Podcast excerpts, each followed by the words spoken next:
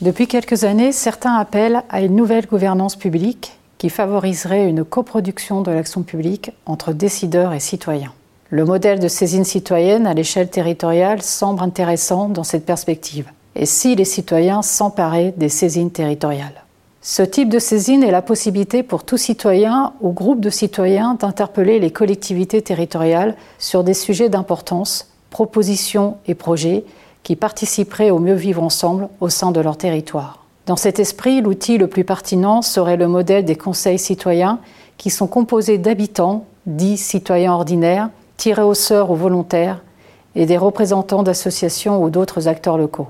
Le niveau territorial permet de représenter la diversité des domaines d'expertise et modes opératoires en termes d'opportunités et de capacités contributives des citoyens. Il s'agit ici de prendre en compte les spécificités territoriales. La mise en place des conseils de citoyens dans ce périmètre doit être une obligation, une portée contraignante, instituée par l'État sous l'égide des préfectures et en collaboration avec les collectivités territoriales, à l'exemple de la présence obligatoire des citoyens dans la gouvernance de la politique de la ville. Ainsi, cette saisine territoriale repose sur la possibilité au Conseil de citoyens d'exiger et de participer directement ou indirectement au suivi et au contrôle des dépenses publiques, de déclencher et d'orienter les investigations et d'attirer l'attention sur une politique publique territoriale en lien avec les régions, les départements et les communes, mais également nationale avec le gouvernement et le Parlement.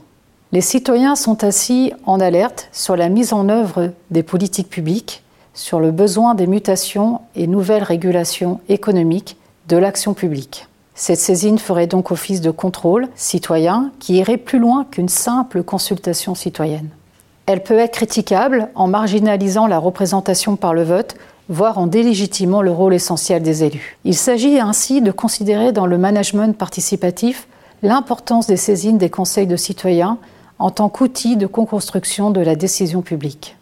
Un tel modèle doit avoir les bonnes conditions pour fonctionner. Aujourd'hui, on observe un renforcement de légitimité de l'économie sociale et solidaire sur les territoires avec l'émergence de pratiques nouvelles du type Living Lab ou de Fab Lab, il s'agit de tiers-lieux où le faire ensemble est considéré comme des leviers d'innovation grâce aux espaces partagés pour encourager les collaborations et projets collectifs. Ces tiers-lieux sont à la fois neutres politiquement et bien identifiés par les citoyens concernés.